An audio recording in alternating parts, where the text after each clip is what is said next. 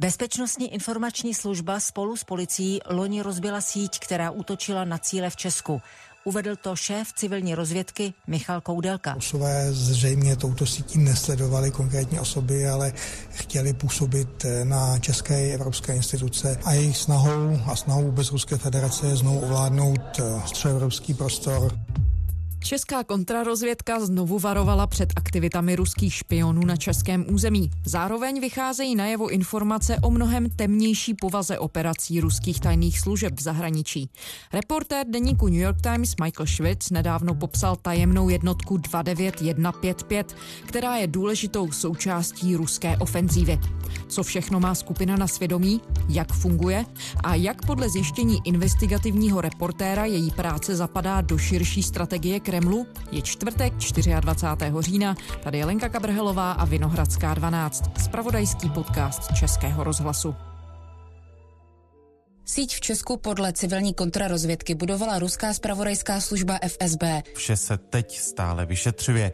Podle bezpečnostní informační služby ji financovalo Rusko a ruská ambasáda. Tato odmítá. Ruské a čínské služby patří podle BIS v Česku k nejaktivnějším a nejagresivnějším. Ruské spravodajské služby na našem území disponují velmi vyspělým technickým zařízením nebo technickým, technickým prostředky, které mi v případě potřeby mohou monitorovat naši komunikaci.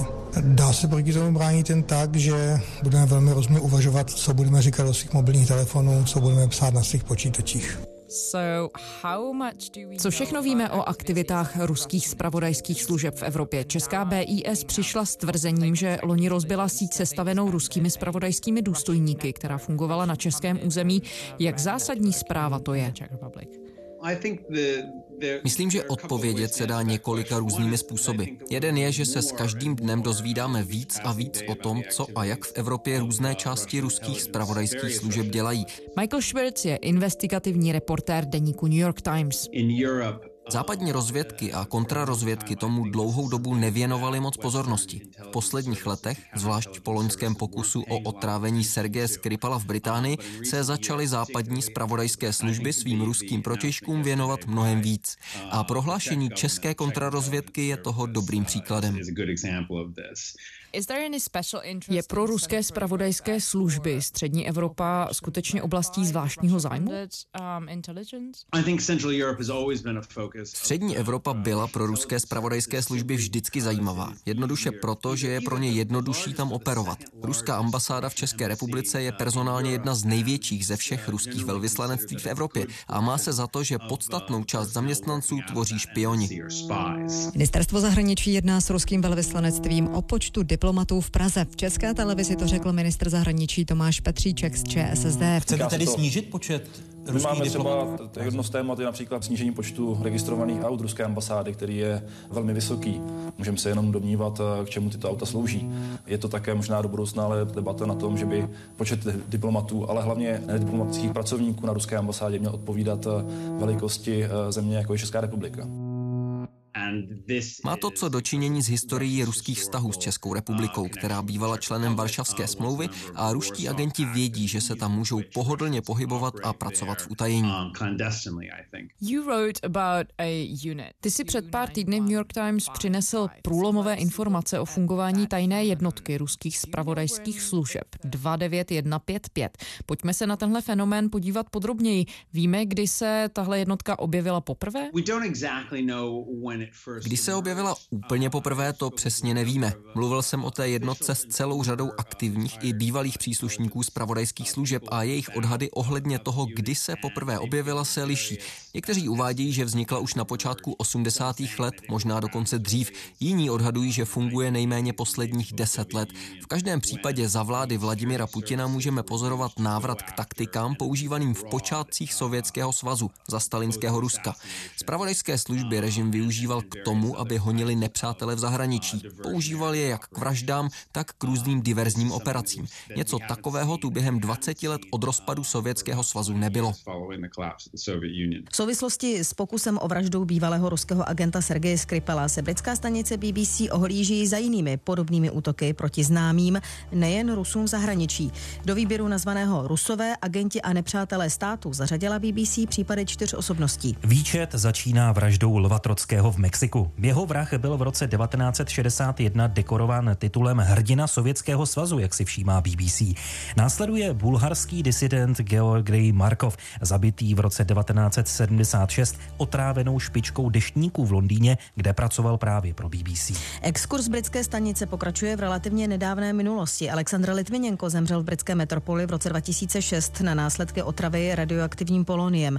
BBC připomíná, že se bývalý ruský agent stal nepřítelem státu po útěku do Spojeného království že podle tamního vyšetřování jeho likvidaci pravděpodobně posvětil samotný prezident Vladimir Putin. A nakonec zařadila BBC prominentního čečenského separatistu Saida Ibrahimova, který ve francouzském exilu přežil napadení skupinou pachatelů, kteří ho surově zbyli. Povedlo se ti zjistit, kde ta jednotka sídlí a kam vlastně spadá v hierarchii ruských spravodajských služeb? Je to jednotka, která operuje uvnitř GRU, což je ruská vojenská rozvědka. Podléhá tedy jejím velitelům. Z informací, které jsem získal, vyplývá, že má základnu na východě Moskvy, i když se objevily i zprávy o tom, že sídlí jinde v Moskvě. Něco málo víme o jejím veliteli, Andrej Vladimiroviči Averjanovi, který je generálmajorem GRU a v téhle oblasti se už pohybuje nějakou dobu. Odkud se v tajných službách vzal? Víme cokoliv o jeho zázemí. Má se za to, že tihle chlapíci bojovali ve válkách, které Rusko v posledních dvou desetiletích vedlo. Velitel jednotky Averianov absolvoval v roce 1988 vojenskou akademii v Taškentu, což naznačuje, že mohl strávit nejméně rok ve válce v Afghánistánu. Existuje možnost, že ho tam poslali přímo z akademie, což tehdy bylo běžné. S velkou pravděpodobností pravděpodobností se dá předpokládat, že bojoval v obou čečenských válkách v 90. letech a po roce 2000. Je možné, že měl pod dohledem některé operace na Ukrajině. Počínaje rokem 2014, kdy Rusko anektovalo Krymský poloostrov a začalo podporovat separatistické síly ve východní Ukrajině. Ty si také popsal způsob, jakým jednotka funguje, že se pravděpodobně dává dohromady jenom když před sebou má speciální úkol. Povedlo se ti zjistit cokoliv bližší? Um, Mnoho toho o nich nevíme. Západní spravodajské služby si této jednotky začaly všímat poměrně nedávno. Před rokem 2016 o jejich operacích prakticky vůbec neměli tušení. Pak ale v roce 2016 přišel pokus o převrat v Černé hoře, což upoutalo jejich pozornost. Ruská vláda podle černohorského speciálního prokurátora řídila říjnový pokus o státní převrat v této balkánské zemi. Tvrdí to také tamní ministr obrany s tím, že cílem Kremlu bylo sesadit pro západní vládu a zmařit přičlenění Černé hory k Severoatlantické alianci. Moskva obvinění odmítá. Máme důkazy o tom, že do akce byli zapojení ruští nacionalisté, ale také některé ruské státní orgány. Soud v Černé hoře poslal za mříže 14 lidí kvůli pokusu o puč. Kromě opozičních politiků je mezi nimi i 9 Srbů a dva Rusové. Skupina podle soudu chystala v říjnu v roce 2016 2012 útok na Černohorský parlament a vraždu premiéra Mila Džukanoviče, aby zabránil. Soud v Podgorici vynesl za terorismus a účast v kriminální organizaci tresty od jednoho roku do 15 let. Ten vůbec nejvyšší padl nad Rusem Eduardem Šišmakovem v nepřítomnosti. Moskva ho stejně jako druhého ruského občana totiž odmítla vydat. Investigativní skupina Bellingcat už loni uvedla, že prý existuje zřejmé spojení mezi Šišmakovem a dvěma údajnými příslušníky ruské vojenské rozvědky GRU. Londýn může vyní z otravy Akce se tehdy účastnili nejméně dva agenti z této jednotky. Hlavní událostí, která s pravodajským službám otevřela oči, byl ale až pokus o vraždu Sergeje Skripala loni v březnu, kdy se naplno ukázalo, jak zhoubné akce tahle skupinka organizuje. Takže nejen díky svému vlastnímu pátrání vím, že spravodajské služby na západě teprve teď začínají chápat, jak tahle skupina funguje. Jak tohle všechno zapadá do způsobu, jakým se Rusko chová vůči západu a snaží se čelit jeho vlivu. Teď mám na mysli akce GRU, hackerské útoky proti americké demokratické straně během kampaně před prezidentskými volbami v roce 2016 a tak dál. Zapadá to do celkové strategie strategie Kremlu narušit a destabilizovat Západ. Je to součást širšího plánu, jehož součástí jsou hackerské skupiny, které také spadají pod spravodajskou službu GRU a mají na svědomí útoky na servery americké demokratické strany a volebního štábu Hillary Clintonové před volbami v roce 2016, nebo vloupání a zveřejňování dat z kampaně Emmanuela Macrona ve Francii před tamními prezidentskými volbami. Loni se podařilo zmařit hackerský útok v Hágu, kde se snažili nabourat do počítačových systémů Organizace pro zákaz chemických zbraní. Nizozemská vláda obvinila Rusko z pokusu o hackerský útok proti Organizaci pro zákaz chemických zbraní. Operace se prý zaměřila na data z vyšetřování sestřelení letu MH17 nad Ukrajinou v roce 2014. Soud ve Spojených státech obvinil 12 důstojníků ruské tajné služby z vměšování do předloňských prezidentských voleb. 11 lidí jsme obvinili z napadení počítačů, krádeže stovek dokumentů a jejich následného zveřejnění. Cílem téhle operace bylo ovlivnit výsledek voleb. Jeden další důstojník se pak pokoušel dostat do státních databází. Napadl třeba americkou volební komisi, ministerstvo zahraničí a taky dodavatele volebního softwaru. Jde zatím o nejkonkrétnější obvinění, že se Moskva snažila ovlivnit volby ve prospěch nakonec vítězného kandidáta Donalda Trumpa. Podle vyšetřovatelů se ruské tajné služby nabouraly do počítačů demokratické strany, včetně lidí, kteří řídili volební kampaň její kandidátky Hillary Clintonové a ukradené informace zveřejnili. Něco z toho je klasické schromažďování zpravodajských informací, ale částečně, jak jsme viděli třeba ve Spojených státech, jde o pokus o destabilizaci politického systému. A skupina 29155 v tom podle všeho hraje mnohem krvavější roli než hackerské skupiny, které v zásadě sedí v Moskvě a pracují na dálku. Tihle lidé mají mnohem špinavější prsty, provádějí akce přímo na místě. V ruských spravodajských kruzích se tomu říká mokrá práce, vraždy, převraty a tak podobně. Bloody coups and, and, and assassinations and the like. Existuje nějaký odhad, kolik podobných operací můžou mít na svědomí a je možné, že o většině vůbec nevíme?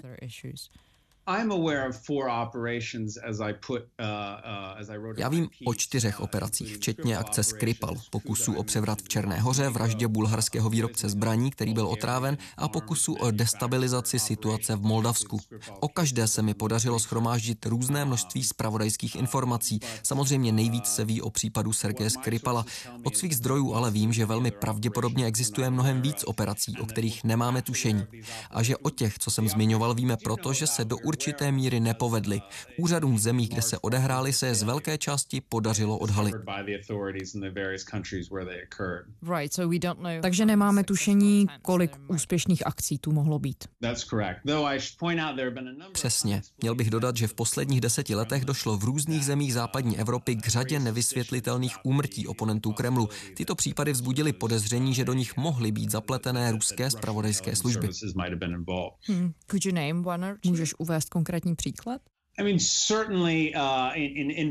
v Británii jich bylo hned několik. Zdánlivá sebevražda Borise Berezovského je často uváděna jeho spolupracovníky a lidmi z jeho okolí jako příklad možné vraždy spáchané ruskými spravodajskými službami. Berezovský byl samozřejmě jedním z hlavních nepřátel Vladimira Putina.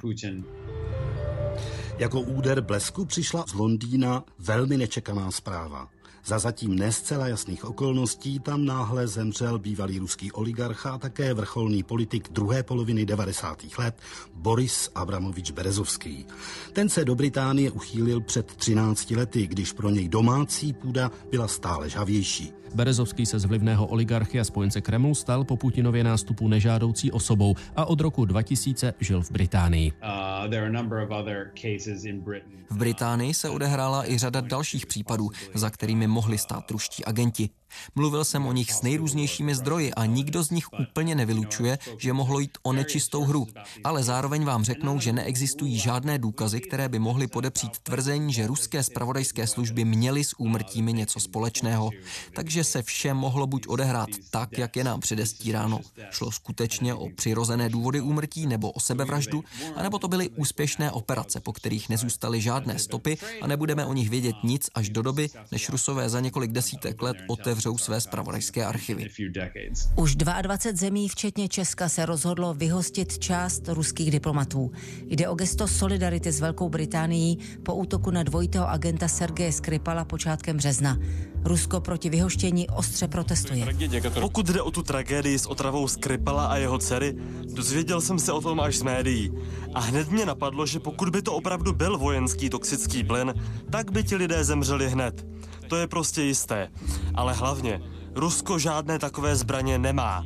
Všechny jsme je zničili pod dohledem mezinárodních kontrolorů. Sergej Skripal v minulosti působil jako ruský agent a spolupracoval zároveň s britskou tajnou službou. Ruské soudy ho proto odsoudili za velezradu a na svobodu do Británie se dostal až po vzájemné výměně agentů v roce 2010. Od té doby žil v Anglii. Zásadním momentem je opravdu otrava Sergeje Skripala. Dá se samozřejmě označit za naprosté selhání, ale zároveň díky tomu případu lidé, kteří se zabývají a monitorují aktivity ruských tajných služeb, získali obrovské množství informací. Dvojice agentů, kteří byli nejvíc zapojeni do té operace, dopustila, aby celou cestu sledoval kamerový systém. Z letiště přes vlakové nádraží až ke Skripalovu domu. Západní složky se dozvěděly řadu věcí o této jednotce právě díky jisté bezstarostnosti těch agentů.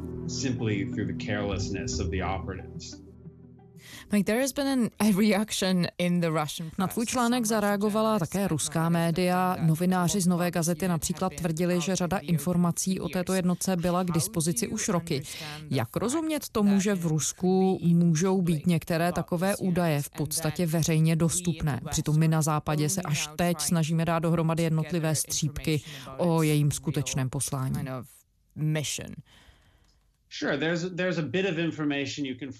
Ano, někteří ruští novináři, hlavně na Twitteru, upozornili na to, že některé informace si můžete zkrátka vygooglovat, ale nic z toho, co je veřejně dostupné, nenapovídá tomu, že tahle jednotka trénuje a vysílá skupiny zabijáků na mise do západní Evropy.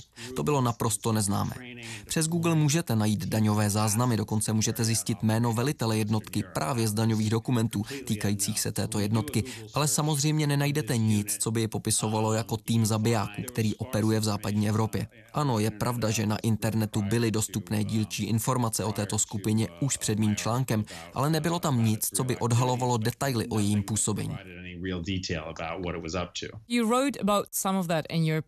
Ty si to zmiňoval právě i v tom svém článku, že některé údaje o té jednotce jsou relativně snadno dostupné. Byl jsi překvapený, že si na ně narazil, ať už šlo o ruské archivy nebo veřejně přístupné databáze? No,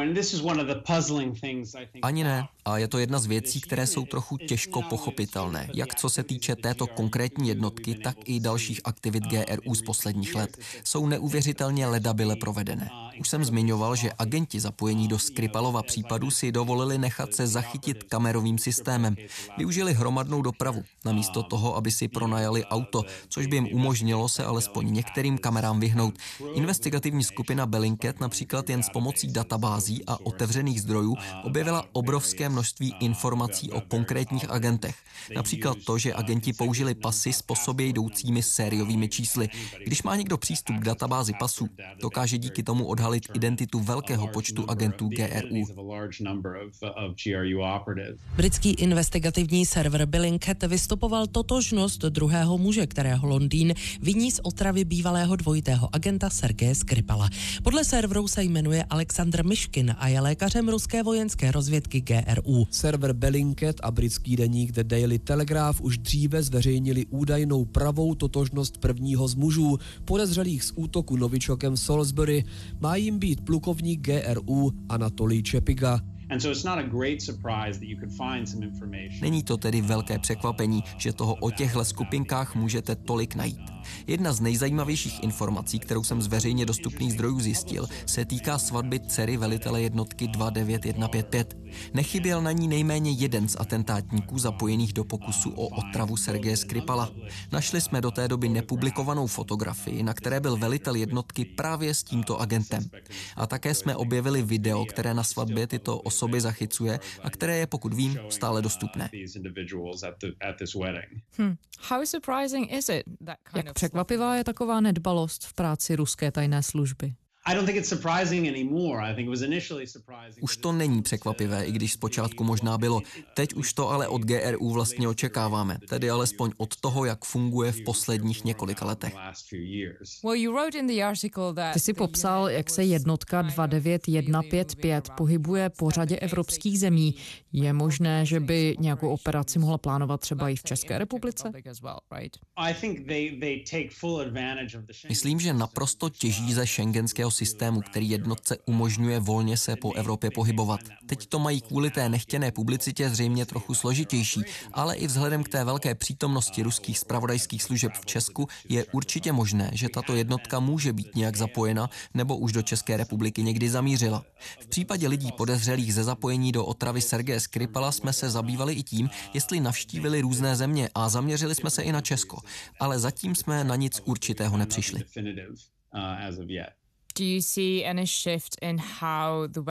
Pokud tedy mluvíme o možná koordinovaném úsilí Ruska rozdělovat Západ a podnikat tam akce, sleduješ nějaký posun v tom, jak na to všechno reagují západní vlády? I think the biggest shift is Největší proměna se odehrála v tom, jak se k tomu navenek staví. Západní vlády se rozhodly, že už se nemůžou jen tak držet zpátky a o těchto skupinách pouze schromažďovat informace, na základě kterých sice budou rozhodovat, ale nepodělí se o ně s veřejností. Myslím, že už pochopili, jaké přínosy to má, když své občany budou informovat o aktivitách a záměrech těchto skupin. Proto se britská vláda rozhodla zveřejnit záběry lidí podezřelých z otrávení Sergeje Skripala. Minulý rok také úřady velmi veřejně poukázaly na aktivity hackerů z GRU v nizozemském Hágu, kteří se pokusili ukrást data z Organizace pro zákaz chemických zbraní. To je asi ta největší změna, kterou můžeme v chování západních vlád pozorovat. Došli k tomu, že zveřejňování má svůj přínos.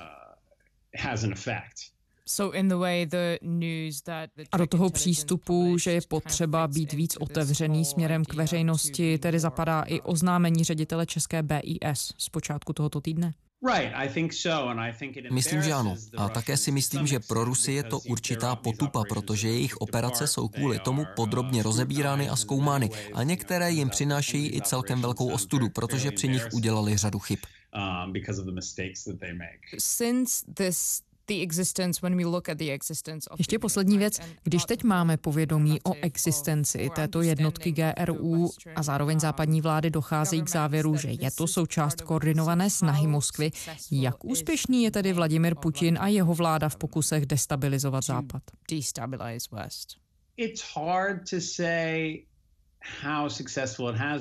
Je velmi těžké to hodnotit. Asi nikdy nebudeme schopni s jistotou říci, jak rozhodující roli ve skutečnosti Rusové sehráli ve zvolení Donalda Trumpa americkým prezidentem. Stal by se prezidentem i bez ruských zásahů do voleb? Já myslím, že to nikdo nikdy nebude moci s jistotou určit. Ale zároveň je jasně vidět, jak rušivá ta jejich aktivita je. Zprávy o ruském ovlivňování dopadají na Trumpovo úřadování od počátku jeho mandátu a bude to pokračovat, dokud v Bílém domě zůstane. Tíží a narušuje to jeho prezidentství a zároveň to vyvolává pochybnosti o samotné stabilitě amerického politického systému. A podobný účinek mají vraždy organizované ruskou rozvědkou v zahraničí. Když stát nedokáže zabránit skupině ruských agentů, aby do země přivezla velmi účinný nervový jed a pokusila se jim zabít bývalého ruského agenta a zároveň dovolí, aby tato látka ublížila mnohým dalším a dokonce jednoho člověka zabila, oslabuje to důvěru v dotyčnou vládu. V tomto jsou podle mého názoru rusové úspěšní. Na druhou stranu by nebylo užitečné, pokud bychom přeceňovali jejich možnosti rozdělovat Západ. Ostatně v posledních letech dobře vidíme, že jak společnost ve Spojených státech, tak i v Evropě se dokáže úspěšně destabilizovat sama. Ale ruské úsilí také hraje svoji roli a rozhodně stojí za to mu věnovat pozornost. Michael Schwartz, reporter of the New York Times. Michael Schwartz, reportér deníku New York Times. Děkujeme. Sure, no problem. Always happy to do, uh, do radio. To byla čtvrteční Vinohradská 12. Děkujeme, že nás posloucháte. Pokud nás posloucháte rádi, šiřte slovo dál. A ještě stále můžete podpořit i naše kolegy ze spravodajského webu iRozhlas. Jsou nominovaní na křišťálovou lupu a vy můžete dát svůj hlas. Link najdete na iRozhlas.cz, na našem Twitteru a také na našem Facebooku. Můžete nám také psát na adresu vinohradská12 zavináč rozhlas.cz. Děkujeme, těšíme se zítra.